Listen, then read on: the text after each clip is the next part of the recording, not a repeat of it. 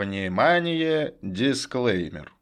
Если ваше нежное сердце разрывается при звуках чудесного русского мата, если вам нет 18 лет, пожалуйста, закройте этот подкаст и забудьте о его существовании.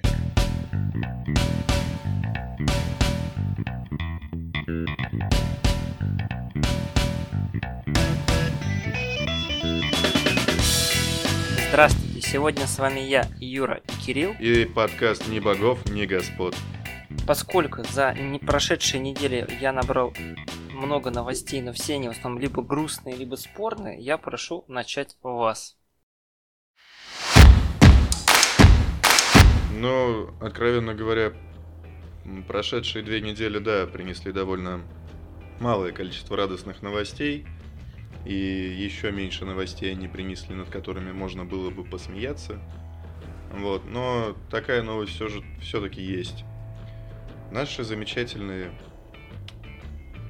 чиновники, э, прекрасно образованные мужчины и женщины в прекрасных костюмах, работающие не покладая рук, ног, головы и других органов на благо страны.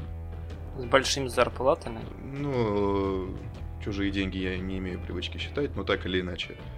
А, отличились, отличились вот эти чиновники, которые, замечательные, разумеется, чиновники, которые работают в Министерстве просвещения. А отличились они тем, что в Министерстве просвещения собираются разрабатывать российский аналог ТикТока для школьников.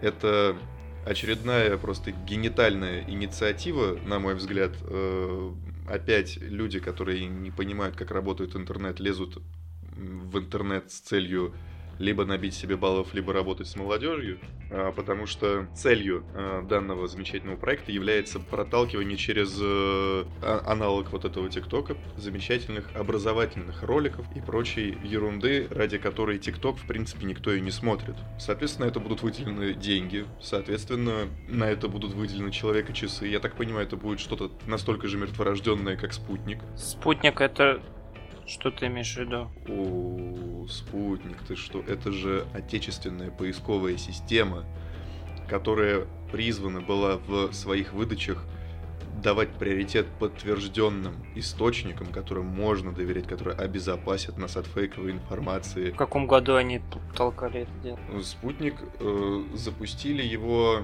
откровенно говоря, не помню, но где-то в десятых, во второй половине десятых это было насколько я помню. Когда спутник этот запустился, очень примечательное было событие, потому что вот спутник запустили, все на него, ну, разумеется, ради интереса ради начали заходить, и что ты думаешь, сервера легли. Сервера не выдержали наплыва посетителей этого сайта, этой поисковой системы. Потом сервера подняли, но они оказались нахер никому не нужны. То есть там в день э, активность была, ну, человек 200, наверное, на этом спутнике. И, откровенно говоря, просто, ну, имея такие удобные уже варианты, как э, удобные и готовые варианты, и отлаженные варианты, что с более важно, такие как Google или Яндекс, и, ну, если кто-то предпочитает именно отечественные поисковые системы, ничего плохого в этом не вижу, они, соответственно, на этом спутнике сидеть не стали. Так вот, возвращаясь к ТикТоку... Ну... Погоди, я, я, я тебя перебью. Спутник закрылся в сентябре 2020 года. Да, да, да, вот его как раз в этом году закрыли окончательно. То есть он, он в принципе, родился мертвым. Вот, но по какой-то непонятной для меня причине в нем пытались поддерживать жизнь. Ну, вернее, как, все все понимают, понятное дело, что это выбивались деньги под обслуживание, выбивались деньги под все, что только можно, связанное с этим спутником, но понятное дело, что эти деньги шли... Мне приснилось, что они шли не в те места, и не в те карманы, и не на те услуги. То бишь организировал этот спутник еще 6 лет. Да, да. Вот, в 2014 году его запустили, получается, да. Да. Вот он организировал 6 лет. Собственно, я думаю, что примерно такая же судьба и ждет этот, этот э, ТикТок. ТикТок в кавычках, разумеется, русский ТикТок. Потому что, ну, очевидно, что популярность его связана отнюдь не с тем, что там можно найти какой-то образовательный контент, а скорее потому, что там есть контент, который, наоборот, не требует какого-то чрезмерного осмысления, под которые просто приятно расслабить мозг и позалипать. В очереди постоять, в транспорте посидеть. Ну да, в, в очереди постоять, вот это все такое, да. И тем более формат ТикТока это 15-секундный или 10-секундный, я уже не помню, сколько там лимит. Это, ну, короткие видео, это вайны, по сути. И вот я не понимаю, как, как э, в формат вайна можно засунуть нечто образовательное. И самое главное, кто будет этот контент генерировать, потому что ТикТок-то живет не за счет того, что кто-то э, специально назначенные, какие-то специально назначенные люди в офисе ТикТока этот контент генерируют. Специально назначенные люди в офисе ТикТок следят за тем, что популярно, и просто манипулируют именно выдачей. Э, выдачей видео в рекомендованных. И то, в принципе, этот процесс автоматизированный. Иногда просто нужно подправлять алгоритм или, или исправлять какие-то баги.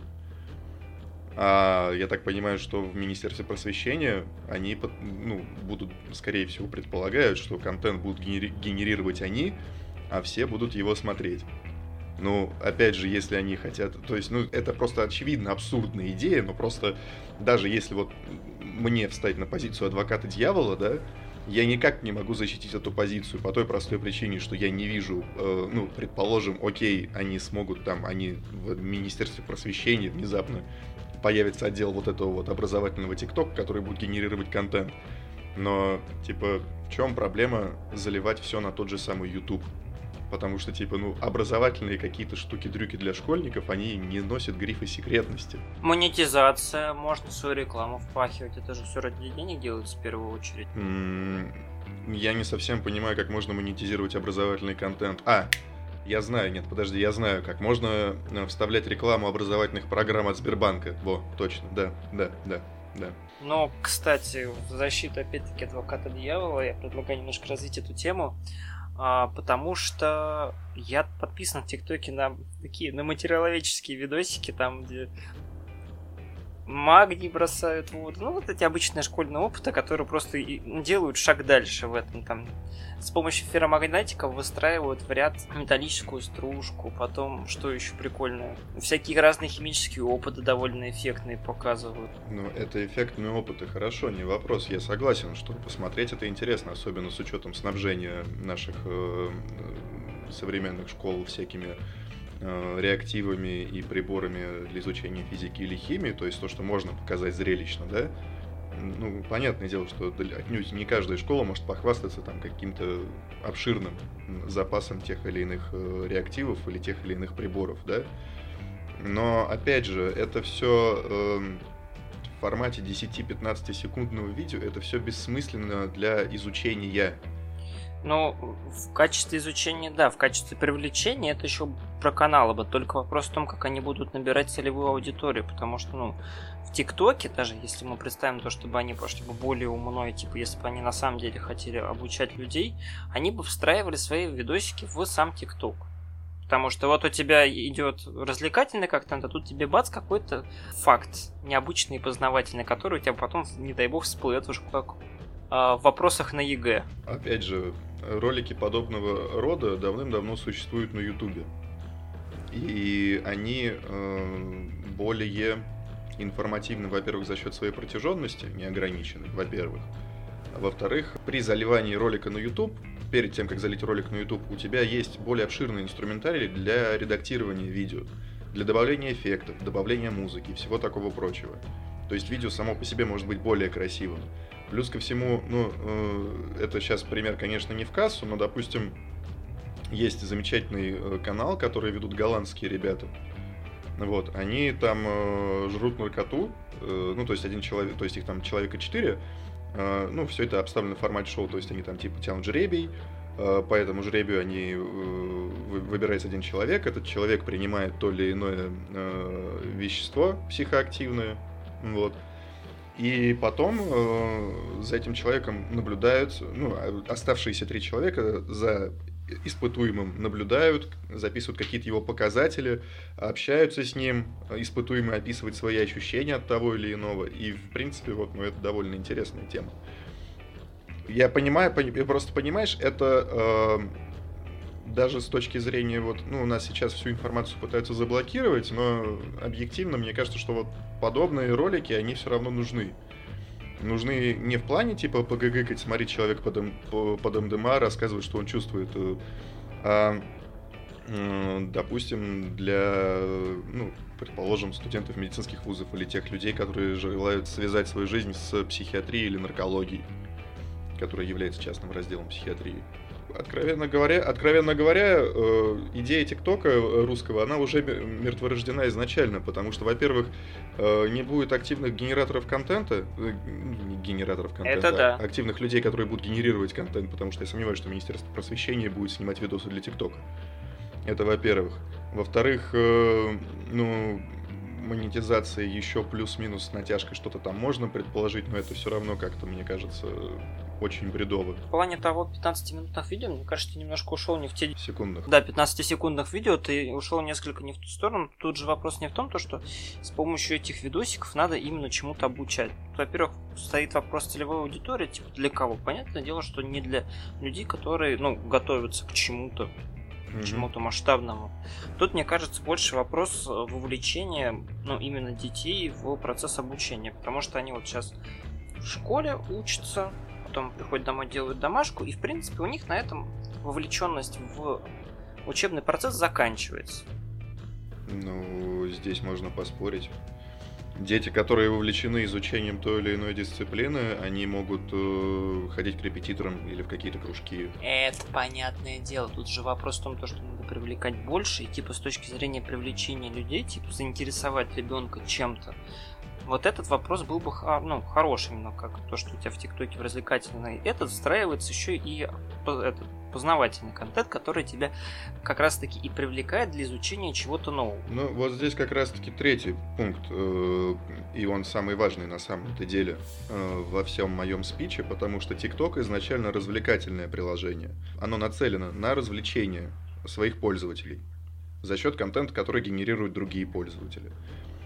А ну, ТикТок да. образовательный, ну, я сомневаюсь, что даже человек, который очень сильно любит химию там или физику, а, в свободное время будет заходить в специальный э, образовательный ТикТок, чтобы посмотреть 15-секундные видео там о реакции э, перманганата калия с органическими веществами. Не, это понятное дело. Я просто вообще к тому, как эту идею можно было выправить на что-то еще разумное. Как из плохой идеи сделать более-менее. Юр, эта идея, она мертворождена она абсолютно точно мертворождена. Это, ну, это совершенно бесполезный, в принципе, а, проект. Не пойми за... Ну, понятно зачем, вот. Просто я не понимаю, как под него могут выдать деньги.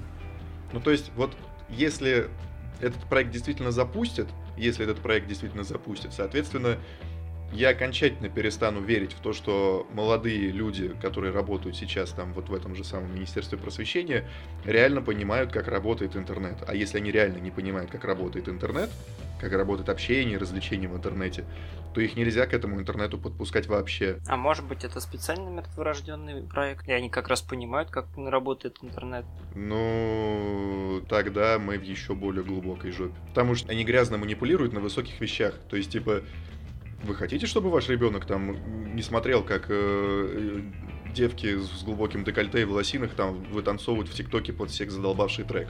Не хотите? Ну вот вам тогда ТикТок образовательный, где он будет смотреть, как э, перманганат калия реагирует с органикой. Ну типа, ну come on, ну, э, ну, ну, блин. Это, это грязь. Нельзя так делать, на мой взгляд. Они же так всегда делают. Ну это ладно, это уже вопрос другого. Ну, всегда не всегда, не знаю, но Просто это уже ну, чересчур грязные манипуляции. Потому что уже все подряд, все, кому не лень, говорят, что школьная система образования у нас безнадежно устарела и совершенно бесполезна. Ну, кстати, тут вопрос спорный. Я не знаю, где она безнадежно устарела. Ну, если мы берем обычную, а не специализированную школу и обычный не специализированный класс, то там система образования совершенно устарела. Ну, тут вопрос не о том, ну, система образования вообще все школы включает. Тут вопрос именно обучения в каких-то определенных школах, тут да, тут я согласен. От вопроса именно в устаревании всей системы я тут сомневаюсь. Ну, честно говоря, я вот, например, до сих пор не понимаю, а, какой смысл было мне на алгебре учить какие-то логарифмы и прочую лабуду, если когда я пришел э, в академию, у меня на первом курсе было все то же самое. Я думаю, что и на более высоком уровне. Разумеется, я уже ничего этого не помню, и как бы все ДЗ я просил делать там своих э, товарищей. Вот, но... Или списывал у них, как правило, списывал.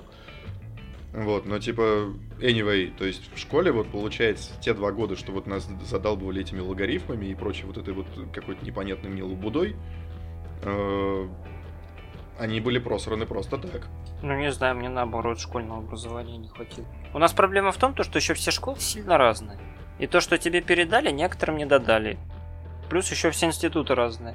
Так подожди, я же говорю о том, что мы в академии, в академии вот эта вся, когда у нас началась, типа высшая математика, она была на более высоком уровне, все логарифмы были на более высоком уровне. Но при этом начинали мы их проходить, все эти логарифмы, как раз-таки с азов школьных. Но просто если в школе мы топтались на месте, то есть мы одни и те же логарифмы решали постоянно, постоянно, постоянно, только условия менялись, да? Ну нет, тут другое, тут, тут как раз именно вопрос подготовки к ЕГЭ потому что вы топтались и решали одно и то же, потому что вы 11 класс, по сути, просто готовились к ЕГЭ. Ну, справедливое замечание, согласен, да. Чтобы все точно сдали. Да, да, да. Но так или иначе, мне кажется, что это не совсем то, что нужно. Ладно, в любом случае мы говорили о ТикТоке, и кажется, мы, мне кажется, что мы уже достаточно его обсудили, как бы, ну, и, ну это, это уже моветон. Мы 18 минут пинаем э, безрукого, безногого инвалида. Да, теперь мы переходим к новым новостям, а именно о том, что электросамокаты ГИБДД приравняет к мопедам. А точнее электросамокаты, которые обладают мощностью больше 250 ватт, они станут э, средством передвижения, на которые нужны права. Группа М, я так понимаю, ну, это категория М. Да-да-да, М, М, М. Ну, по-моему, это вполне себе правильный ход. Только я все еще не понимаю. Я тут ехал недавно по дороге, и передо мной ехал чувак на моноколесе. я искренне не понимал, что с ним делать, потому что сдвигаться с места он вообще не желал. А их все еще никак не регулируют. Ну вот мне кажется, что как раз таки для этого и нужны, потому что сейчас же по установленным правилам дорожного движения мопеды сейчас могут двигаться только в один ряд у правого края дороги. И типа перестраиваться на другие полосы они могут э, только для поворота налево или разворота. Угу. Вот. А соответственно, сейчас вот эти все э, элек... чуваки, которые катаются на моноколесах и электросамокатах, они ездят как хотят. То есть я вот сам тоже видел, что чел э, ехал по второй полосе на электросамокате. Ну вот понимаешь, вот он безумец вообще. Угу. Вот. И регламентация, по-моему, нужна. И мне кажется, что под, ну, под электросамокатами подразумеваются и моноколеса, и трициклы вот эти вот электрические, которые сейчас появляются. Но если так, то это классно. Да, потому, нет, здесь регламентация, на мой взгляд, ну, очень сильно нужна, очень сильно не доставала, потому что, ну, ты же не будешь э, из окна каждому вот такому безумному челу орать дебил, ты уедь, как бы мне-то похер, я, я там тебя объеду, обгоню и так далее, но ты как бы о себе-то подумай. Я хотел завернуть несколько иную плоскость в том, то, что сейчас эта штука настолько непонятная, потому что им на тротуаре с пешеходами делать нечего, ну, откровенно говоря, и на проезжей части тоже делать нечего. Но при этом у нас вводят законы, согласно которым они будут такие примерно как велосипедисты, Хотя у нас объявили то, что у нас везде будут сейчас велодорожки, но их на самом деле нет. Никто не будет везде делать велодорожки, ты что, смеешься, что ли? И проблема в том, то, что они станут просто как велосипедисты, которым не рады и там, и там. Тут дело-то в этикете на самом деле, и в, в отношении в отношении водителя велосипеда и электрического самоката к другим участникам движения, будь то пешеходы или автомобили. Не, ну я не согласен, что, что, что только в этикете, потому что как-никак, ну это ну, дорожное движение, давайте мы уж все как-нибудь регламентируем. Нет, нет, нет, я, я имею в виду, я имею в виду, что они превратятся в тех, кто кому не рады и на дороге, и на тротуаре. Я об этом говорю. А, я понял, да. Вот, а, ну, нет, регламентация стопудово нужна. Потому что сейчас эти электросамокаты стали такие скоростные. Да, да, да. Не, ну, к слову, электросамокат классная штука реально классная штука. Но я, откровенно говоря, не понимаю людей, которые, ну вот, тем более, что рассматривалась регламентация, соответственно, они запиливают самокаты, которые движутся со скоростью больше 20 км в час. Я откровенно не понимаю, зачем нужно, нужен самокат. Такой на, настолько скоростной? Зачем нужны вот эти вот моноколеса настолько скоростные? Я видел очумительную картину, когда ехал на трамвае. Я еду на трамвае из Ашана. И я вижу, как чувак на моноколесе с двумя пакетами и с рюкзаком тоже из Ашана едет и обгоняет трамвай. М-м, Ну, по тротуару. По тротуару. А там какая-нибудь бабка выйдет. Ну, блин, я, я реально этого не понимаю. То есть увеличение, предположим, э, мощности, да, для того, чтобы на крутые подъемы заезжать и все такое прочее, это я могу понять. Но увеличение скорости, Ну это же электродвигатель. ну вот именно, что как бы там мощность, она прямо пропорциональна максимальной скорости. Ну да, да, да. Ну вот, поэтому это проблема, конечно. Зачем настолько скоростный? То есть, ну, 20 км в час, 20 км в час, это скорость э, хорошего такого велосипедиста. Ну это дохера. Это, это реально до хера. Вот, и постоянно держать 20 км в час ни один велосипедист в городе не сможет. И зачем в городских условиях люди ездят на самокатах и моноколесах, которые способны развивать скорость больше 20, ну я не понимаю. Просто сейчас э, это был своеобразный Дикий Запад. Вот как был Дикий Запад с мопедами, когда э, меня там чел э, старше меня на год, я был тогда в классе, наверное, в восьмом, да, он был в девятом. Вот, мы с ним с э, Тургеневской поехали на Таганку за краской на мотоцикле. И мы ехали по Садовому кольцу, и мы ехали, я вот как сейчас помню, мы ехали что-то во втором или третьем ряду. Звучит романтично. Ну да, и э, как раз тогда еще не было вот этого вот закона регламентирующего мопеда, а у него мопед был, ну не, не было правил регламентирующих, а у него мопед был что-то там до 50 кубов. И, ну, то есть, с одной стороны, это классно, когда там ты в девятом, восьмом классе, да, вот так вот катаешься по Садовому. Но, э, не знаю. А что ты, кстати, думаешь, сейчас немножко отвлечемся от новостей, о том, чтобы уменьшить возраст, с ко- с которого можно ездить на машине? Я отношусь к этому плохо. А почему? Американский опыт, все дела. Сколько раз уже мы пытались целиком и полностью перенять американский, переложить американский опыт на свои реалии, и сколько раз это все оборачивалось плачевно. Нас, э, ну то есть, предположим, э, в городах, в, в крупных, шкальцы еще плюс-минус адекватные. Если мы поедем куда-то в, ну, вглубь страны, скажем так, вот, там, во-первых, э, не так много развлечений, на душу населения, да, особенно на душу школьников. Во-вторых, сама по себе обстановка там немножко более другая, опять-таки за счет уровня образования, за счет всего такого прочего. Какая-нибудь Луизиана не сильно отличается от нашего какого-нибудь захолустья. Да, может быть, да, может быть, Луизиана не очень сильно отличается, но это все равно другая страна и другой менталитет. Короче говоря, нет, нашим школьникам нельзя давать э, водить машины в раннем возрасте, на мой взгляд. Я, я не вижу смысла в этом еще тем более. Но вот получит он права, в- ну, давай, там, в 16 лет, по-моему, в Америке, если не изменяет память, можно получить уже права. По-моему, в 15 можно водить. Ну или в 15. Ну и, и вот что, и зачем? Ну, во-первых, зачем? Просто банально. Типа, Не, ну, кстати, куда? почему в Америке это и почему бы это, возможно, сработало в нашей глуши, я понимаю, потому что в Америке не развит общественный транспорт, и там без машин, будем, скажем честно, тяжело. Мгм. Ну и у нас в деревнях тоже без машин, скажем честно, тяжко. Ну, в деревнях, да. Потому что а- автобус ходит раз, ну, два раза в день, с утра в 7 часов и вечером, ну, до работы и после работы. Ну, так это еще что, возле школы нужно будет парковку строить? Да нет, Юра, это бред. Мы, мы не готовы к этому.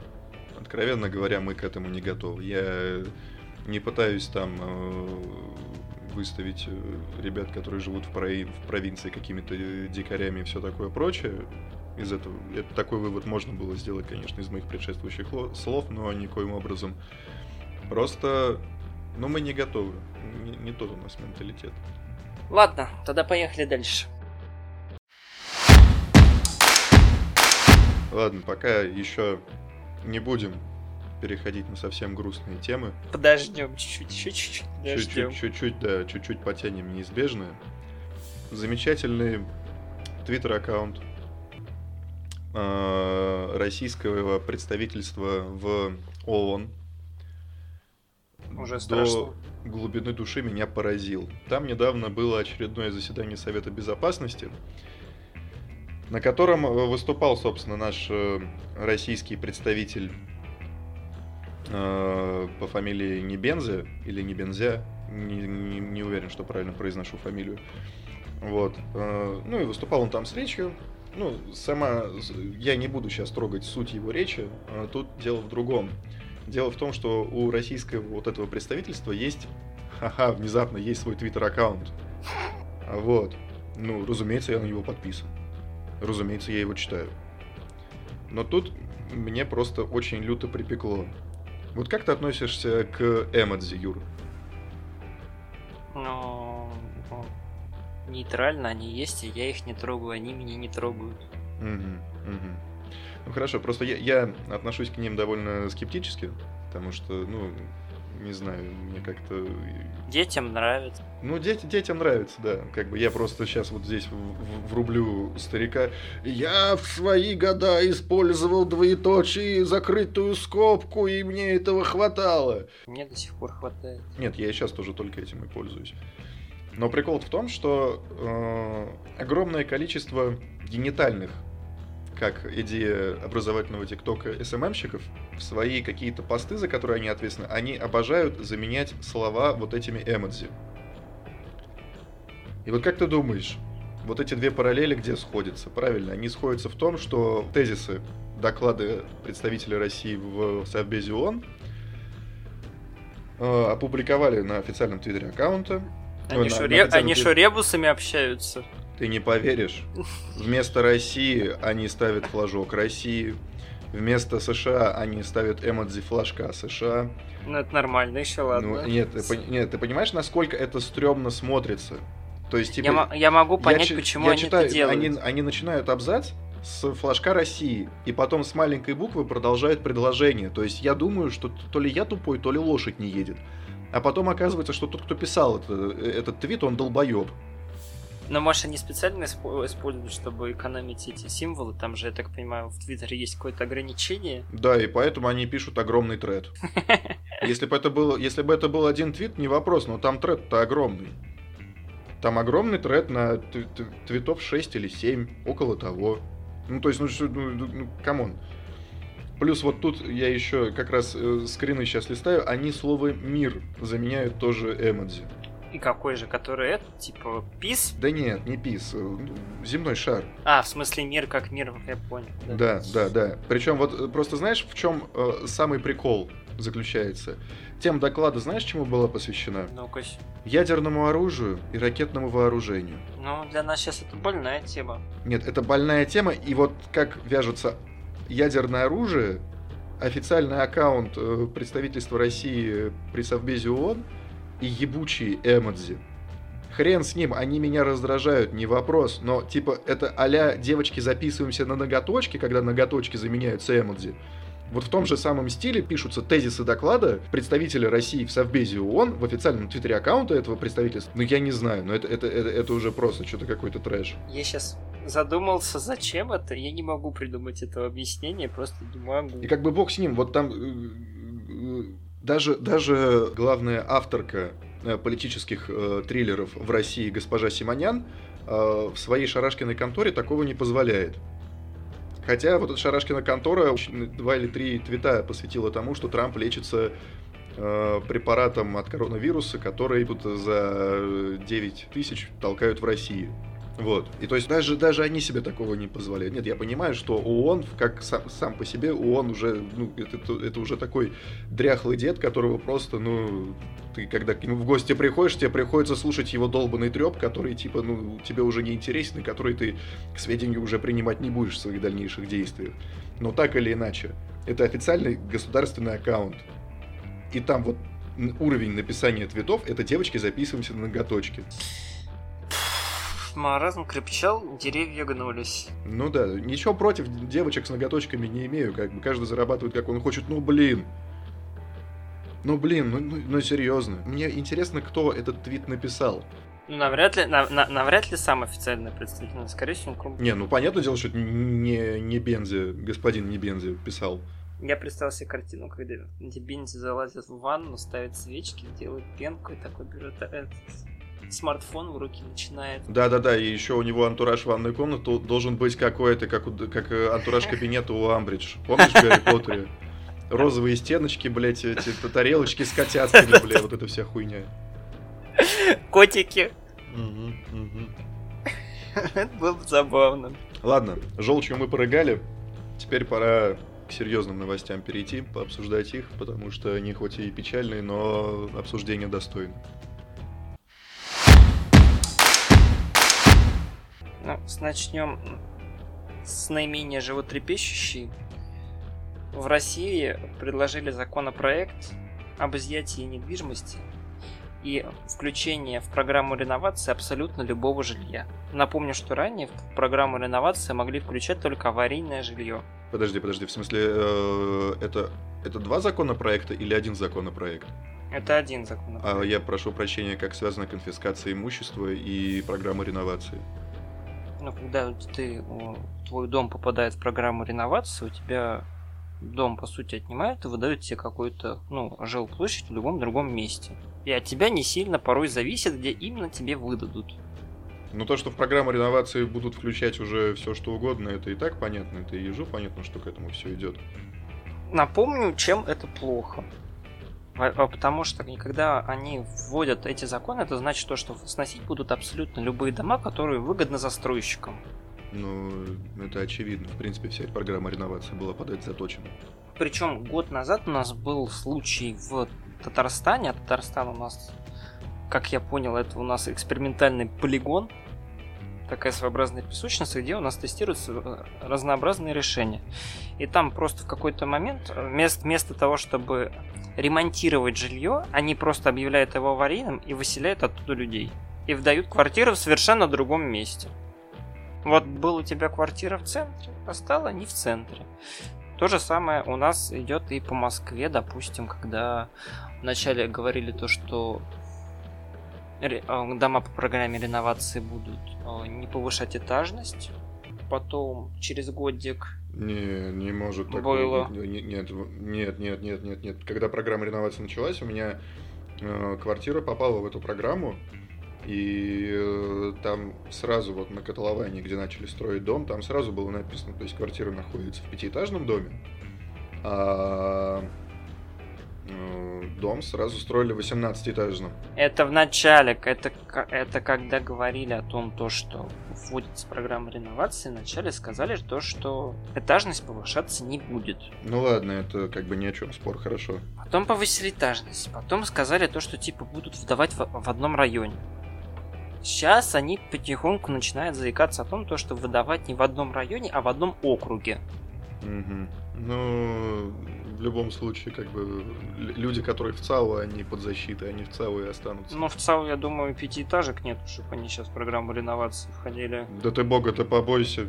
А где, я не помню. Я, я, я тебя повожу по Тургеневской, покажу тебе пятиэтажки. Я тебе даже покажу, где там коммуналки есть. Не, коммуналки-то я знаю там, это, это ради бога. Ну, и всех, в тех же самых пятиэтажных домах. Нет, именно хрущевские. У тебя же по программе реновации в первую очередь хрущевские дома сносятся, вот эти блочные. Нет.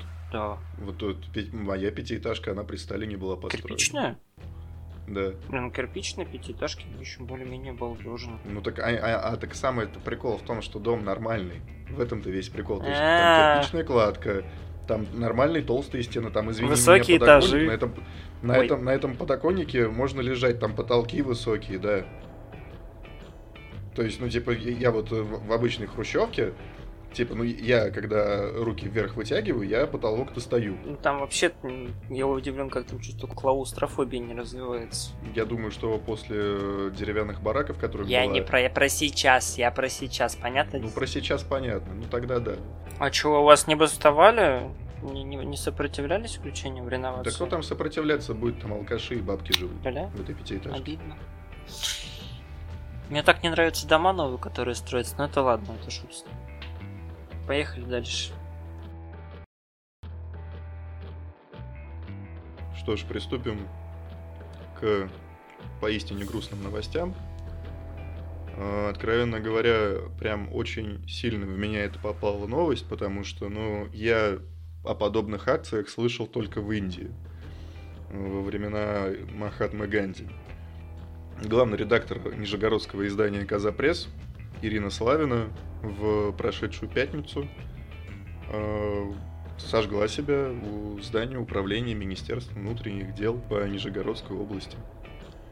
Ее вот это действие связывают тем, что на Ирину очень сильно давили, то, что постоянно ее штрафовали, и буквально там накануне ее гибели к ней в дом пришли с обыском по поводу какой-то там нежелательной организации или что-то около того.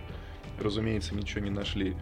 Но психологически, разумеется, на женщину это давило. И просто э, меня на самом деле, э, что больше всего поразило, точнее не поразило, очень сильный снимок, короче, был там на, э, ну, разумеется, смерть стала резонансной, причем э, федеральные вот эти вот под, подконтрольные государства СМИ, они, разумеется, эту новость придерживали так долго, как могли. Вот. То есть я впер... впервые я увидел эту новость на аккаунте Радио Свобода. И я потом начал лихорадочно опять листать инсту, и твиттер, ни, ни, ни, ни РИА, ни РТ, ничего об этом не написали. Они написали об этом, по-моему, на следующий день только. И то, знаешь, там э, пять заметок про Трампа, я, на РТ это было, пять заметок про Трампа и одна заметка вот про эту несчастную женщину. Короче говоря, сильный снимок был, когда на акцию вот эту, посвященную госпоже Славиной, э, пришла ее дочь с плакатом пока моя мать горела, вы там что-то сидели у себя в кабинетах или и ничего не делали около, или что-то, вот какая-то такая примерно цитата была. Вот, ну это прям что-то прям очень мощная такая история, она на меня очень сильное впечатление произвела, то есть, ну, само по себе самоубийство, оно довольно-таки всегда прискорбная тема. Но самоубийство, совершенное таким способом, на самом деле очень сильно бьет вот в, наверное, в сознание и в осознание того, насколько бесчеловечным мож, могут быть действия силовых структур. Вот так я скажу. Мне очень тяжело рассуждать об этом, в том плане, то, что я, сколько не искал информацию, я так и не понял конкретно, что, что случилось именно до, угу. но с точки зрения именно цели, ну, если она ставила цель именно как журналист, то я немножко не понял, потому что сейчас у нас возникает романтичный, ну, романтизация этого образа, и к сожалению, у нас, у нас это все начинает ну, восприниматься на себя. Поскольку я считаю то, что ну, этим актом целей эта журналистка так и не добилась. Ну, самоубийством э, вряд ли она чего-то пыталась добиться на самом ну, деле. Нет, если бы это было бы просто самоубийство, опять-таки, ну нет, акт самоподжения, это всегда это, это, это, это именно но жест. это жест, это безусловно жест, но... Если мы говорим то, что ну, у, у, у этого не было никакой цели, то мне тогда еще более странно становится. Ну, нет, самоубийство всегда несет цель, просто эта цель максимально эгоистичная. То есть человек уже настолько загнан, что он он или она не видит э, иного выхода из сложившейся ситуации. То есть в этом проблема. И поэтому, ну, мотив самоубийства это очевидно покой. Ну, понятное дело, что э, самоубийство может быть инспирировано различными ну, да, опустим. действиями извне, вот, но как бы финальным, финальной, точнее не финальной, а ядром мотивации к совершению самоубийства является достижение покоя, наконец-то. Меня больше расстраивает именно то, ну, каким результатом это у нас именно в оппозиционной среде, потому что вот тут же само сожжение произошло, я так понимаю, в пятницу. Да. А уже в субботу у нас произошло то, что Челябинске какой-то дурачок в честь типа солидарности поджег на себе куртку. И это уже выглядит глупо. Типа... Ну, это выглядит глупо, разумеется. И меня больше всего пугает то, что будет романтизация этого образа, и все подумают то, что это выход. А на самом деле никаких целей, ну, глобальных этим нельзя добиться. Ну, романтизация не может уйти настолько сильно. Ты сейчас как ты сейчас идешь как раз-таки по стопам ошибок новой газеты, которая начала там кричать про группы смерти, синего Китая, вот эту вот прочую буду. Была у Бориса Акунина книга из э, цикла о Фандорине. И там был как раз-таки клуб самоубийц. Любовник смерти, по-моему, называется книжка или рассказ.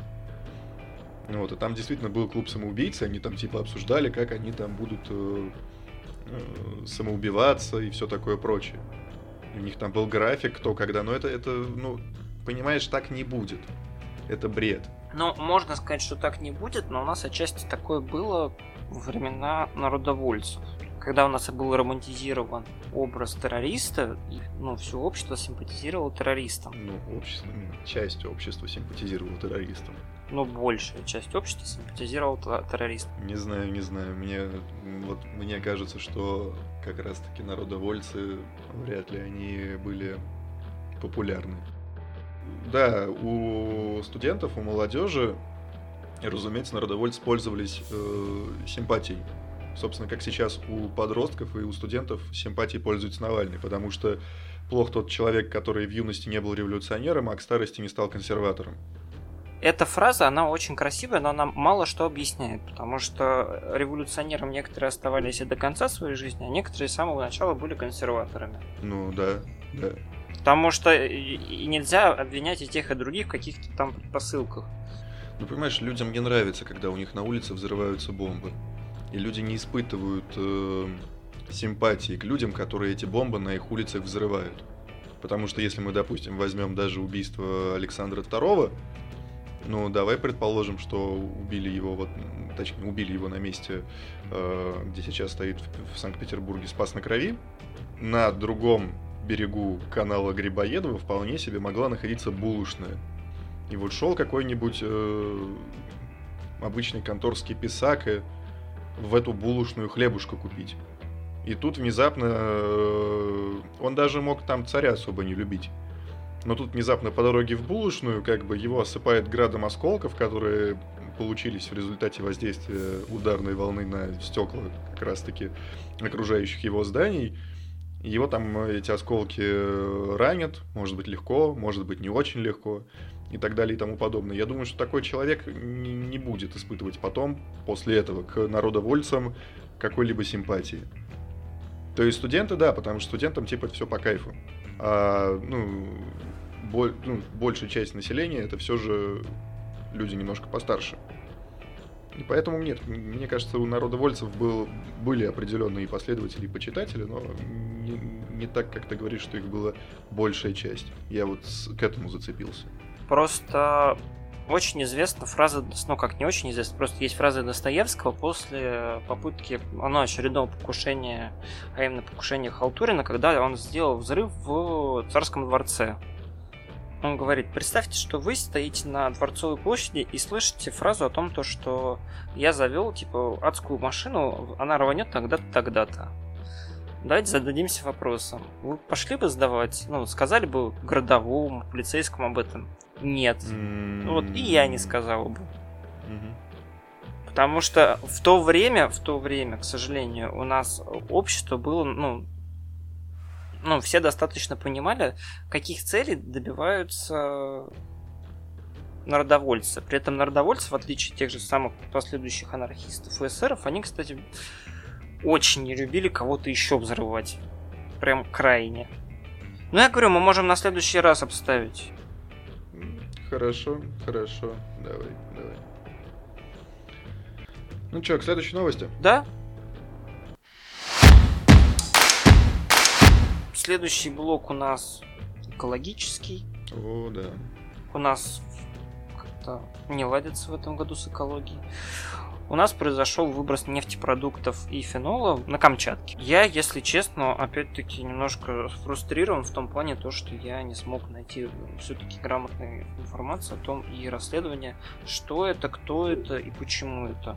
Ну, потому что сейчас нет, во-первых, данных, нет замеров, нет... Э, ну, вернее, есть замеры Гринписа, насколько я знаю, в настоящий момент. Но Greenpeace довольно аффилированное предприятие. Я, собственно, об этом и говорю, да, что основываться только на замерах Гринписа глупо, как минимум глупо. Меня больше пугает, что мы, как обычно, закрываем глаза на все это. Ну, точнее, как мы, чудесные люди в чудесных костюмах. Я даже не знаю, у нас история с э, потанинским прорывом сошла в итоге на тормоза. Потанинский прорыв. Я, конечно, знаю, что ты не любишь императора, но Брусилова ты зачем ты так с Потагиным-то в один ряд ставишь? Нет, я имел в виду, что прорвало. Понятно, ладно. Потому что в итоге, я так понимаю, выставили счет всего лишь на 3 миллиарда. А потому что у нас смотрят по площади, а площадь у нас замяли распространение нефтепродуктов. А с э, Дальним Востоком все вообще крайне смотно, потому что кто-то вспомнил о том, что там есть какие-то военные базы с какими-то складами, которые вообще непонятно на чем основаны. Там не военные базы, там полигон. полигон. Да, военный полигон. Причем зачем сохранить на полигоне нефтепродукты, ну, понятно зачем, но я не понимаю, зачем именно нефтепродукты хранить, а причем так... Нет, ну, во-первых, там, там, там дело-то не в нефтепродуктах, там дело в феноле. Фенол, э, в принципе, можно использовать как БОВ. Как что? Боевое отравляющее вещество и он к э, классу химоружия не относится. Потому что, по сути, по э, классификации он является технической жидкостью. Ну, в принципе, он этой технической жидкостью и является. Потом с экологией у нас вообще что-то не ладится в последнее время, потому что у нас есть знаменитая Иркутская область, которая коллапс на коллапсе. Есть вот сейчас появился Дальний Восток. Причем я знаю то, что на Дальнем Востоке там сейчас прошло цунами, наводнение. И, в принципе, можно ну вот если держать в голове два факта, то что там в последнее время были цунами и наводнения, более-менее начинаю понимать, как это вообще попало в море. Угу. Потому что какой-то склад могло просто смыть. Ну, безусловно, да, да. Просто понимаешь, вопрос в том, что... Вопрос не в том, что попало. Как бы тут уже что после драки кулаками махать. Но дело, если бы, если бы, если бы это было аварийное какое-то здание, да, и все кричали бы о том, что его нужно ремонтировать, ну не, не здание, а хранилище, я прошу прощения, если, вот, и все вокруг кричали бы о том, что его нужно ремонтировать, и его бы не отремонтировали, в конечном итоге оно бы бомбануло, тогда да, тогда был бы смысл. Но сейчас, в первую очередь, первоочередной задачей должно являться ликвидация последствий. А виновных, ну, виновных потом можно найти всегда. Если захотим, конечно. Но просто у нас же сейчас так мир устроен, то, что у нас часто, ча- очень часто ликвидация последствий, ты, ну, смотришь, какие у тебя действия, оцениваешь ущерб, выставляешь этот ущерб, и за эти деньги уже ликвидируешь. Я так понял, это у нас сейчас так работает. В стране, где есть Министерство экологии, по-моему, нужно предпринимать более активные действия для ликвидации. И уж тем более, блин, не замалчивать это. Ну, то есть, ну, типа, ну, случилось, на беда курили, ну, все, ну, плохо, да, хорошо. Понятно, да, что плохо, а, осьминоги погибли там и все такое прочее. Давайте как бы мы сначала разберемся как раз-таки с тем, что у нас происходит прямо сейчас, а потом уже найдем людей, которых мы за это выпарим. Ну, нет, я считаю, что надо делать и то, и то одновременно. Но зачем замалчивать, я искренне не понимаю. Ну вот я тоже этого не понимаю на самом деле. То есть вот что было как раз-таки с Норильска было, я тоже вообще прикола не понял. Не, почему Норильск замалчивали, я тут как раз таки понимаю. Потому что хотели сэкономить. Блин, это, это ж не прятать чемоданы Кокса, да, в консульстве. Российской Федерации. Ну, не согласись. Это, нас... это, это, это, это так просто от всех не спрячешь. Ну, как тебе сказать, спрятать нет, а, а замолчать можно. Просто можно было сыграть на опережении. Хорошим мувом, на мой взгляд, в данной ситуации, чтобы как бы и волки сыты, и овцы целы, нужно было забить тревогу и сказать, что типа, ребят, ну, у меня на все денег не хватит, как бы я понимаю свой косяк, давайте я как бы часть последствий там э, ликвидации э, сделаю, и потом там еще на рекультивацию почвы скину денег. Но чуть позже. По-моему, был бы отличный мув на опережении, тогда бы Потагин не представлял, не, не представал бы таким вот э, озлобленным э, на природу чуваком. Тут, тут можно поговорить о первопричинах потому что тут, тут мне кажется, вопрос, ну, кто руководит государством. На мой взгляд, государство руководит, типа, олигархия. Зачем ему, что, зачем ему, зачем ему что-то такое говорить, если это не попадет в инфополе, с него и так не спросят. Ну, в смысле, ну как это не попадет в инфополе? Но это же, блин, это же разлив нефти. Это разлив нефти по воде. Вода имеет свойство течь. И там в любом случае, хочешь не хочешь, это рано или поздно спалится. И начнутся вопросы. Меня вот, вот на самом деле меня вот это вот поражает. То есть я не какой-то там тоже шибанутый экоактивист и все такое прочее, ну банально, ну ты... Не, ну мне кажется, в нашей, в нашей стране уже пора становиться ебанутым экоактивистом. Тут такое у нас происходит, что я даже не знаю. Ну, не надо становиться ебанутым, мне кажется, в первую очередь. Ну, активным, хорошо. Ну, в общем, в любом случае, не, не сри там, где живешь. Э, если отходы твоей жизнедеятельности опасны, нужно с этими отходами как-то работать. К слову, как раз-таки об экологии, тут э, недавно, недавно, знаешь, что сделала замечательная Россия? Mm-hmm. Закупила у Германии еще немножечко ядерных отходов. И эти ядерные отходы уже кусочек их через Питер прошел. Ну, кстати, тут я могу объяснить, почему это делается, потому что наши очень росатомовцы очень надеются выйти на реактор нового типа на быстрых нейтронах, и для делания топлива на этих реакторах э, им нужен отработавший уран. На мой взгляд, это очень слабое объяснение. Если это нужно Росатому, да, почему тогда эти бочки просто так лежат на земле, на каких-то там ядреных полигонах? Так нет, они, говорю, они построят и дальше начнут делать из этого уже... Да, да зачем реактор строить? Вы хранилище нормальное постройте. Что бочки под открытым небом лежат? Ну, бочки, бочки эти балдежные, кстати, я их изучал в институте, они, ну, они все довольно хорошо хранят, если, конечно, те бочки, специальные контейнеры, я, к сожалению, не видел. Не знаю. На мой взгляд, какая бы бочка ни была офигенная, эта бочка становится еще более офигенной, когда она на складе находится, который сух, вентилируем, да, э, по которому не бегают животные, где эта, э, эта бочка не способна отравить окру... ну, окружающую ее почву. Не, бочка, по идее, если это именно контейнер для хранения ядерных отходов, то они, а, а, она должна быть офигенная. А у нее срок годности ну, 100 лет на, на, на открытом воздухе. Но другое дело то, что они так даже никого сарайчик не построили, это странно. Хотя, учитывая то, что на всем надо экономить и денег мало, то, в принципе, понятно тоже. Тебе же надо сокращать расходы, получать, повышать доходы. Это оголтелый капитализм, который я не поддерживаю. Природа есть природа, как бы, и э, сколь бы ты не был богат, ты рано или поздно сожжешь э, ломоть хлеба. А ломтю хлеба надо где-то вырасти. Ну, оголтелый капитализм никому не нравится.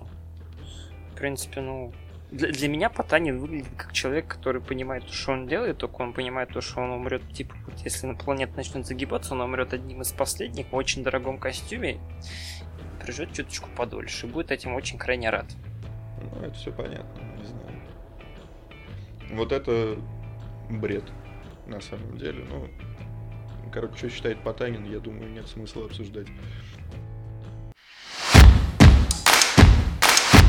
все, на этой грустной ноте мы заканчиваем. Да, вот такие, к сожалению, не самые радостные на новости были прошедшие две недели. Качестве прощальной отбивочки, я думаю, мы будем теперь использовать, что боги и господа приходят и уходят, а здравый смысл всегда будет ценнее и тех, и других. Всем спасибо, всем пока.